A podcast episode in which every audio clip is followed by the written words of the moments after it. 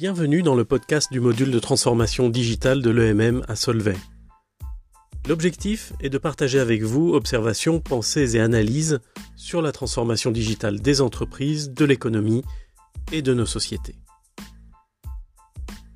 Inspiré de l'actualité, de lectures, de réflexions et de situations professionnelles qu'il m'arrive de rencontrer, ce podcast a vocation à faire le lien entre la sphère académique et la réalité de terrain.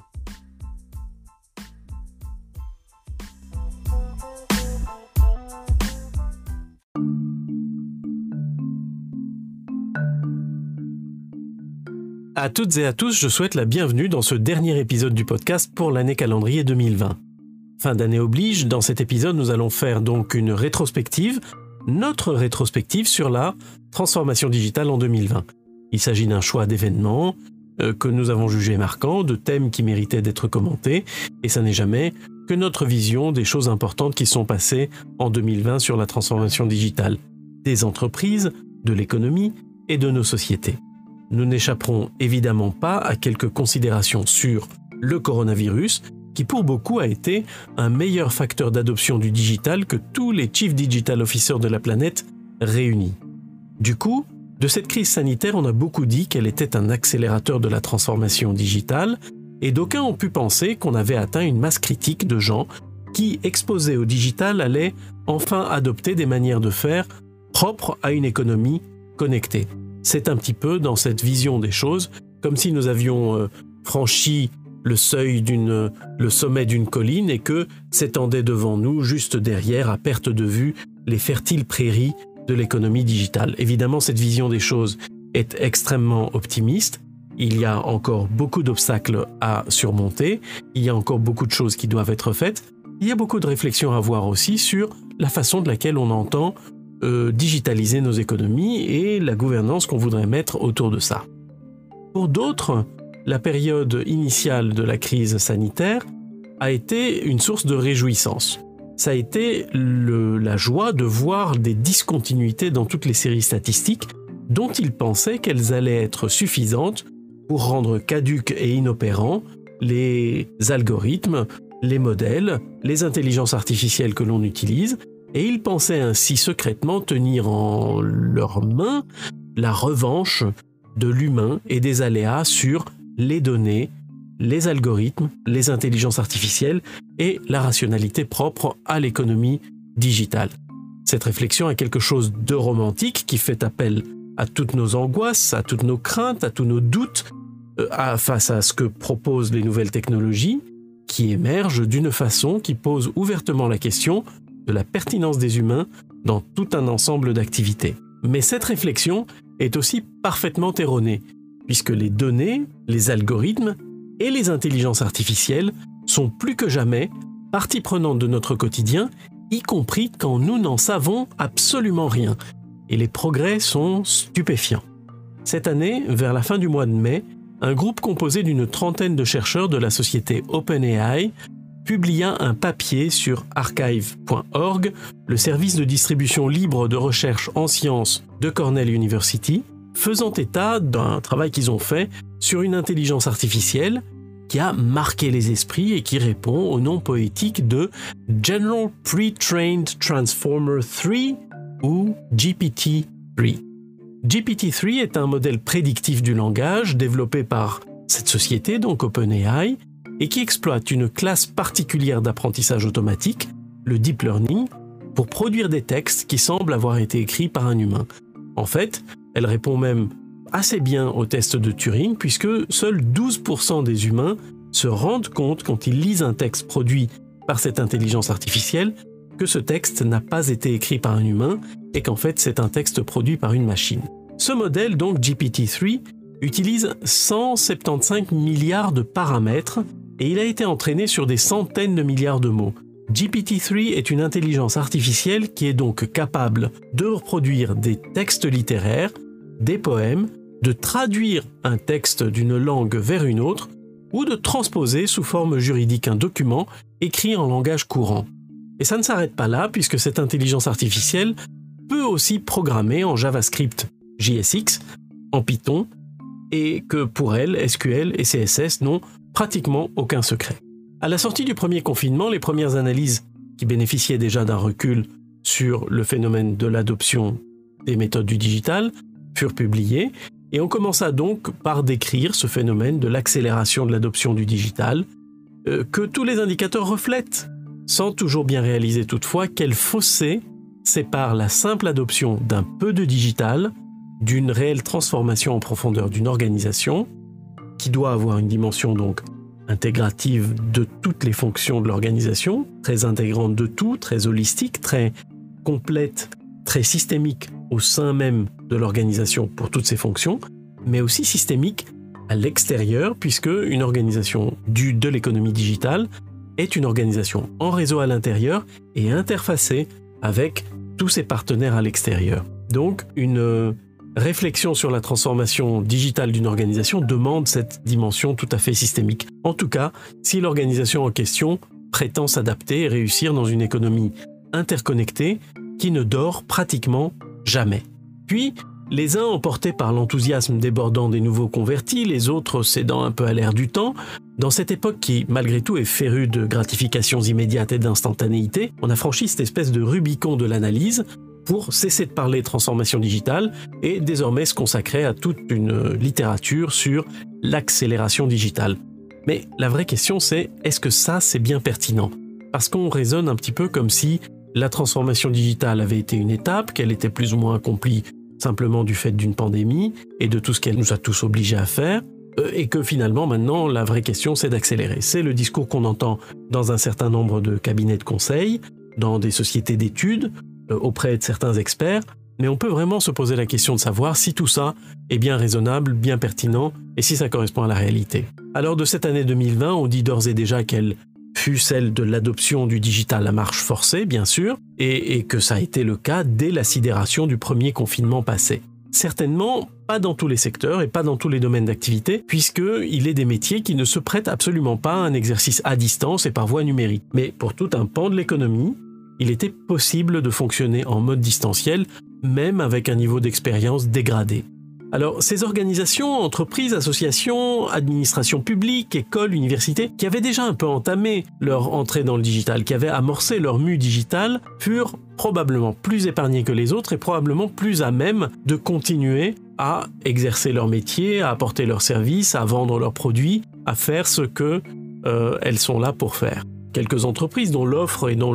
la formulation des choses se trouvaient correspondre aux besoins du moment même beaucoup grandi. Alors on pense évidemment à Zoom, à DocuSign, à Miro, qui est un tableau blanc euh, électronique, ou Mural, qui est un concurrent, ou à des plateformes low-code comme Airtable ou OutSystems. Bien sûr, dans toutes ces organisations qui avaient négligé le digital, qui avaient considéré le digital comme presque un luxe euh, accessoire, ou presque comme quelque chose dont on pouvait pour le moment se passer, on verrait bien plus tard, eh bien toutes ces organisations-là ont été piégées par la situation, et ce fut donc le branle-bas de combat. Par exemple, dans certains secteurs, dans le retail euh, de mode par exemple, la fermeture des points de vente s'est immédiatement traduite par une incapacité totale d'écouler du stock qui représentait des dizaines ou des centaines de millions d'euros. Et ça, c'était évidemment aggravé par un changement d'état d'esprit du consommateur, un changement brutal et immédiat euh, des priorités, des réflexions, du comportement, qui faisait que tout ce qui portait sur la mode, l'habillement, etc., euh, devenait un sujet euh, tout, tout, à fait en fin de liste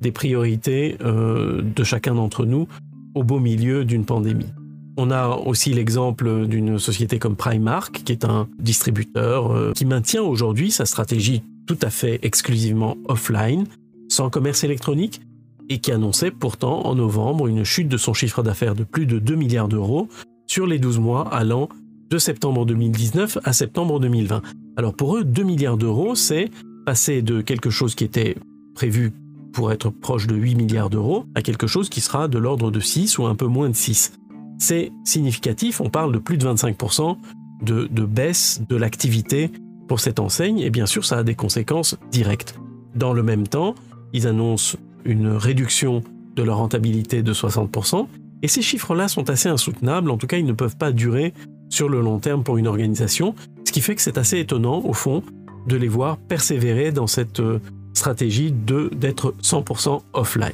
Alors d'autres euh, du même secteur ne sont même plus là pour en parler. Il y a eu des redressements judiciaires, des procédures de faillite, des rachats, des fusions, etc., etc. Mais dans le même temps, dans d'autres parties, dans des magasins multimarques, dans euh, des euh, centres commerciaux, des commerçants individuels qui n'avaient pas de plateforme électronique, qui faisaient partie de ce segment, de cette partie-là de l'économie qui avait complètement négligé le digital, eh bien, on s'est mis à investir, parfois beaucoup, hélas trop tard et dans de très mauvaises conditions pour penser les choses correctement et surtout pour les déployer euh, d'une façon très systématique et industrialisable. Et donc, euh, ils se sont mis à déployer rapidement des solutions principalement euh, SaaS et, simples qui pouvaient être mises en service vite. Et, donc, ça a été un grand moment pour des entreprises comme Shopify, comme BigCommerce et surtout pour les marketplaces des géants du commerce digital. Dans bien des organisations, des entreprises, des administrations, des universités, toutes les résistances qui existaient euh, à l'adoption des moyens du digital et des, nouvelles méthodes se sont complètement évanouies. Elles se sont évaporées comme par magie devant l'impérieuse nécessité de maintenir l'activité, de continuer à assurer les missions pour lesquelles on est là. On a vu de vénérables institutions qui avaient longtemps résisté à tous les moyens du digital, soudainement les adopter sans la moindre retenue, à commencer bien sûr par les vidéoconférences avec euh, Zoom qui, a connu une extraordinaire percée en début d'année, qui a aussi été fortement discutée, dont les dirigeants sur réagir assez vite sur les questions de sécurité. Zoom est d'ailleurs emblématique à cet égard de ce qui se fait ailleurs dans la numérisation, dans la digitalisation de l'économie, par son extrême focalisation sur la qualité de l'expérience utilisateur, au détriment parfois de contraintes et de bonnes pratiques techniques sur la sécurité, sur la fiabilité globale du service. Cette entreprise emblématique, elle l'est aussi de ce qui se passe dans des programmes de transformation digitale où la pression commerciale, parfois la pression financière, parfois une pression opérationnelle et une forme d'impatience des équipes concernées peuvent conduire à une attention totalement insuffisante sur les questions d'architecture des solutions qui sont mises en place, les choix techniques qui sont importants, ou même de la capacité opérationnelle de l'organisation à produire cette expérience que l'on voudrait promettre et que parfois on promet même en n'ayant pas la capacité euh, de la livrer. Alors cela illustre assez bien la nature nécessairement intégrale, nécessairement holistique de la transformation digitale, et ça montre aussi pourquoi ce type de programme ne doit pas devenir le terrain exclusif d'un silo, d'une fonction dans l'entreprise, que ce soit l'informatique, le marketing, la vente, les opérations, la finance, et nous y reviendrons sans doute dans un prochain épisode, comme nous traiterons bientôt de euh, cybersécurité, qui est vraiment le parent pauvre de la transformation digitale. Et bien sûr, cette année, parce que tout le monde a été forcé de travailler à distance, de travailler de chez lui, de travailler dans une configuration qui était totalement inédite et totalement improvisée, il a bien fallu repenser l'ensemble des fonctionnements, casser des silos, revoir euh, les habitudes qui existaient, alors, des entreprises ont dû revoir complètement toute leur chaîne de, supply pour pouvoir continuer à assurer leur activité. Dans le monde pharma, par exemple, on a vu Johnson Johnson, qui est une entreprise de 132 000 personnes, qui fait un chiffre d'affaires de plus de 80 milliards de dollars par an, reconfigurer en temps réel quasiment toute sa supply chain pendant euh, toute la crise pandémique et même au-delà, pour trouver de nouvelles manières de se sourcer sur tous ces ingrédients qui étaient susceptibles d'interrompre les flux de production.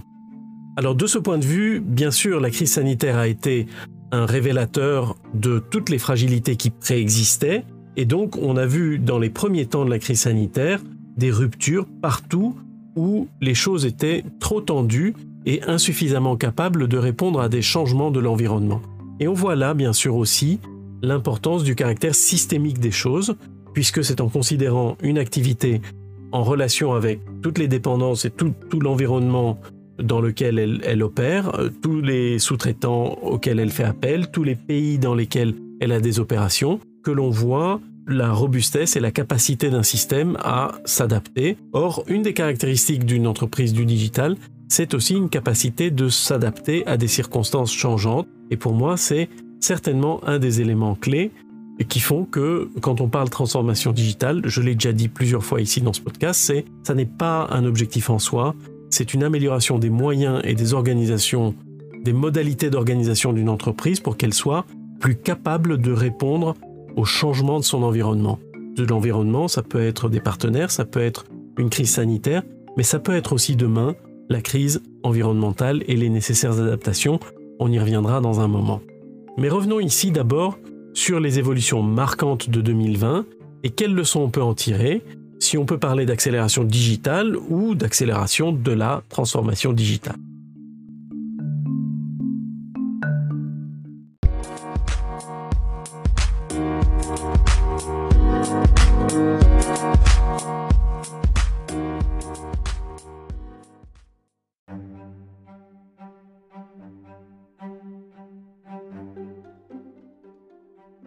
Dans les évolutions marquantes de 2020, on ne peut certainement pas faire l'économie de juste regarder quelle est la situation dans laquelle on se trouve. On est dans une situation de chute du PIB mondial qui est estimée à moins 5% par le FMI, c'est-à-dire plus ou moins la même chose que trouvent des cabinets d'études ou la Banque Centrale Européenne, qui de son côté prévoit dans la zone euro une contraction du PIB de 7,3%, avec la France qui perdra sans doute 9, 9,3%, l'Espagne plus de 11%, l'Italie moins 9%, la Belgique probablement autour de 6,5%, 6,7% euh, de déclin du PIB. Ce sont des chiffres absolument considérables quand on pense que l'impact sur le PIB mondial, de contraction du PIB mondial du fait de la crise financière de 2008, était de l'ordre de 0,9%. Alors, regardons un petit peu les grands événements de, 2020, mais vraiment sous le prisme de la transformation digitale. D'abord, il y a tout ce qui est modification des comportements des consommateurs. D'abord par rapport aux priorités de consommation, c'est-à-dire que euh, les événements, euh, les avions, le tourisme, les sorties euh, sont devenus, la mode, je le disais tout à l'heure, sont devenus nettement moins prioritaires que les aspects nourriture, santé, euh, moyen de se protéger contre le coronavirus, avec l'explosion du gel sanitaire évidemment, l'apparition d'un nouveau marché pour des masques, etc. Mais aussi des changements de comportement quand il s'agit de décider comment on va consommer, puisque les canaux digitaux ont bien sûr le vent en poupe, alors qu'il s'agisse de commerce électronique classique, ou de click and collect, ou de réservation préalable de créneaux horaires de visite dans des, des endroits comme des musées par exemple, mais aussi l'apparition de nouveaux modèles. On a vu euh, un, gros investissement fait par Facebook en Inde cette année euh, pour créer un service qui s'appelle Geomart et qui permet d'utiliser WhatsApp pour euh, commander des produits qui sont livrés dans le petit commerce du quartier. On va aller les chercher et, les récupérer donc avec un, un maillage de petits commerces qui sont impliqués dans ce modèle-là et où on a l'utilisation massive d'une plateforme qui une grande masse d'utilisateurs et qui passe d'une simple messagerie à quelque chose qui fait plus que de la messagerie, un petit peu pour répliquer euh, ce qui se fait avec WeChat en Chine. Deuxième grande chose qu'on a vue, c'est une augmentation absolument spectaculaire du recours aux plateformes de divertissement audiovisuel en streaming non linéaire, ainsi qu'une grande augmentation de la consultation des sites médias du fait de l'anxiété de tout le monde par rapport à l'évolution de la situation sanitaire. Alors cette augmentation du recours au divertissement audiovisuel non linéaire à travers les plateformes de streaming, les grandes plateformes de streaming, se traduit très concrètement. Quand on regarde les chiffres d'un Netflix, on a une augmentation du nombre d'abonnés juste sur le premier trimestre de 2020 qui est plus 15 millions, plus 10 millions de personnes au deuxième trimestre de 2020. Et au début du troisième trimestre 2020, on avait déjà plus de 2,2 millions de personnes. Sur un rythme annuel, entre 2019 et 2020, Netflix passe de 167 millions à 193 millions d'abonnés, le marché dans son ensemble connaît une augmentation de 28%, Disney passe de 27 millions à 61 millions d'abonnés, et on sait que durant la période de la pandémie, le partage de mots de passe qui permettent d'accéder à l'abonnement de quelqu'un d'autre, ce qu'on appelle le piggybacking, a augmenté de quelque chose comme 25-26%. Mais on le voit aussi dans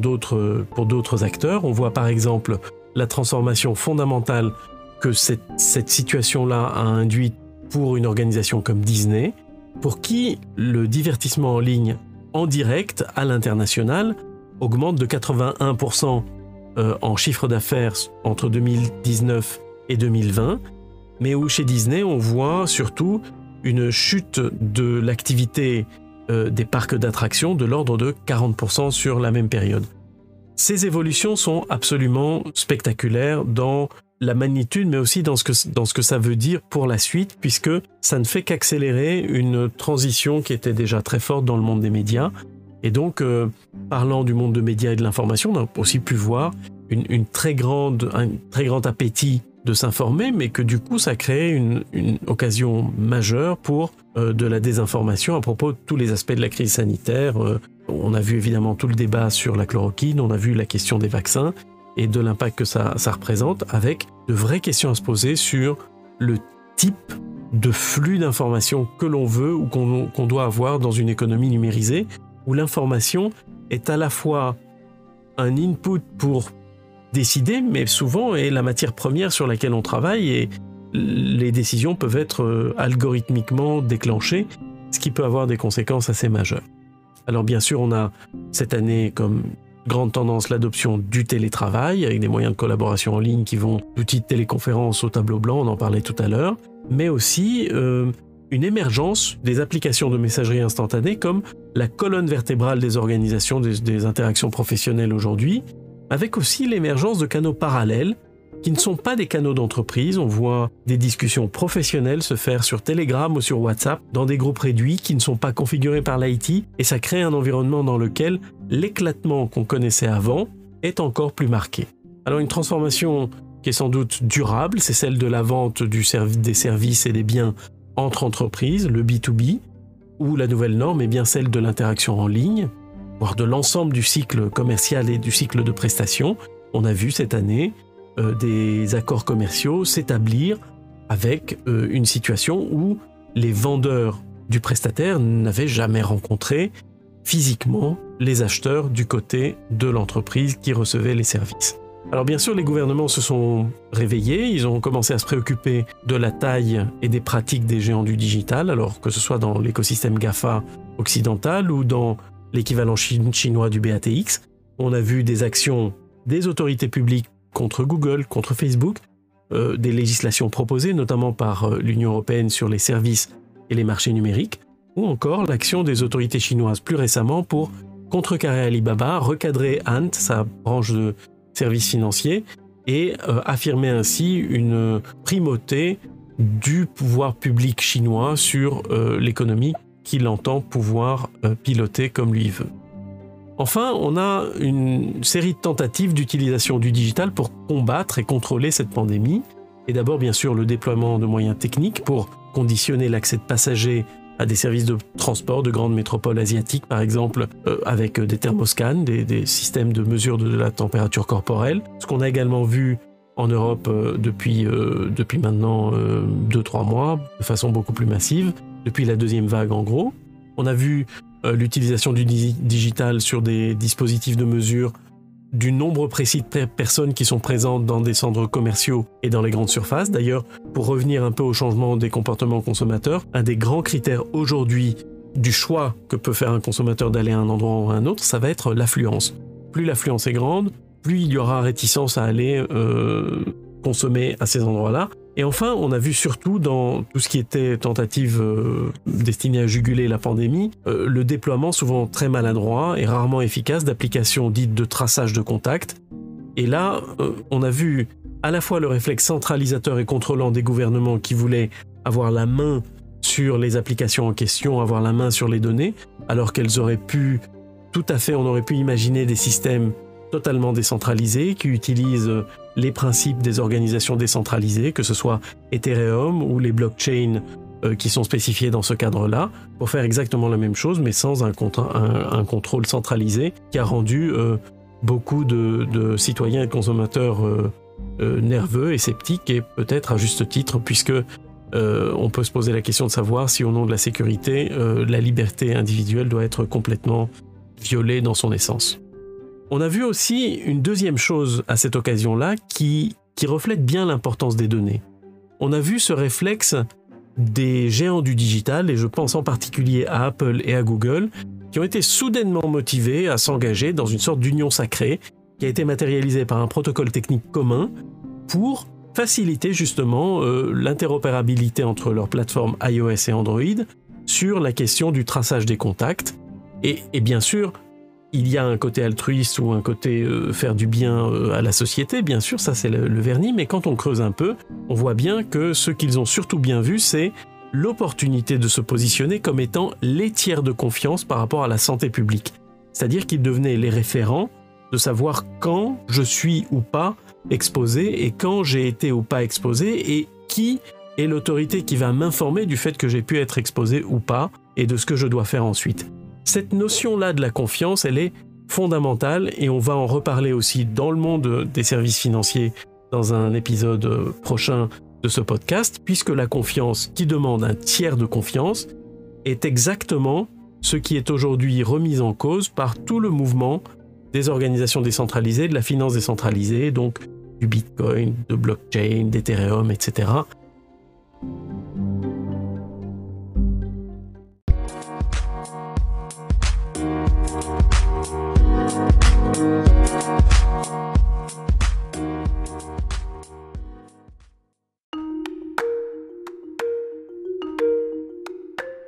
Cette année 2020 peut être vue comme une répétition générale, à plus petite échelle et avec un niveau d'inconfort somme toute assez faible,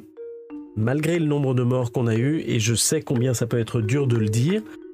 par rapport aux enjeux plus larges qui se posent à nous du fait de la dérive climatique qui est désormais engagée de manière irrémédiable à moyen terme.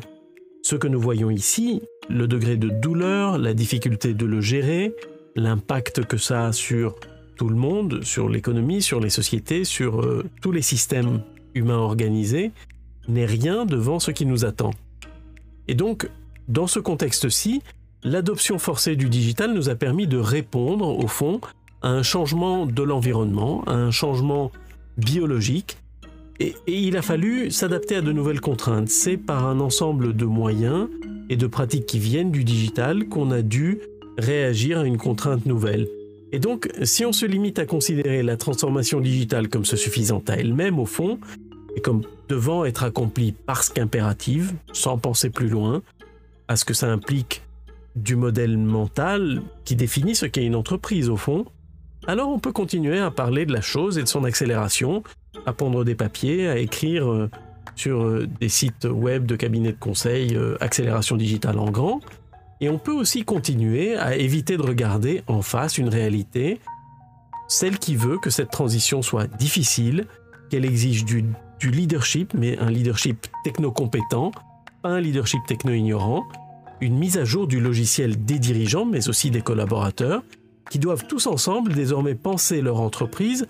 comme un système intégré qui fait partie d'un système plus large qu'est l'économie, qui lui-même est un ensemble intégré un environnement naturel limité, donc qui impose des contraintes. Les dirigeants doivent penser et mettre en œuvre un processus continu d'évolution pour que l'entreprise s'adapte en continu à une économie changeante. Jusque-là, l'économie était changeante et elle continue de l'être du fait de l'innovation digitale, technologique, mais avec cette première pandémie des temps modernes s'amorce une période durant laquelle les changements se feront sous contrainte de l'environnement et des limites de ressources naturelles auxquelles nous nous trouvons d'ores et déjà confrontés. Et donc tout ce que la transformation digitale bien pensée permet d'installer comme capacité, comme culture, comme moyen, comme pratique dans les entreprises doit être orienté vers l'augmentation de leur aptitude à s'adapter et à opérer sous contrainte. Plus que d'accélération digitale, il s'agit donc bien d'une mise à jour majeure du logiciel organisationnel des entreprises d'une mise à jour du logiciel mental des humains qui y travaillent, d'une mise à jour du logiciel d'administration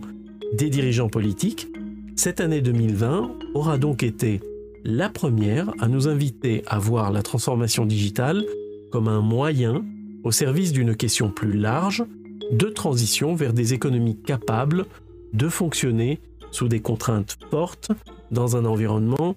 changeant.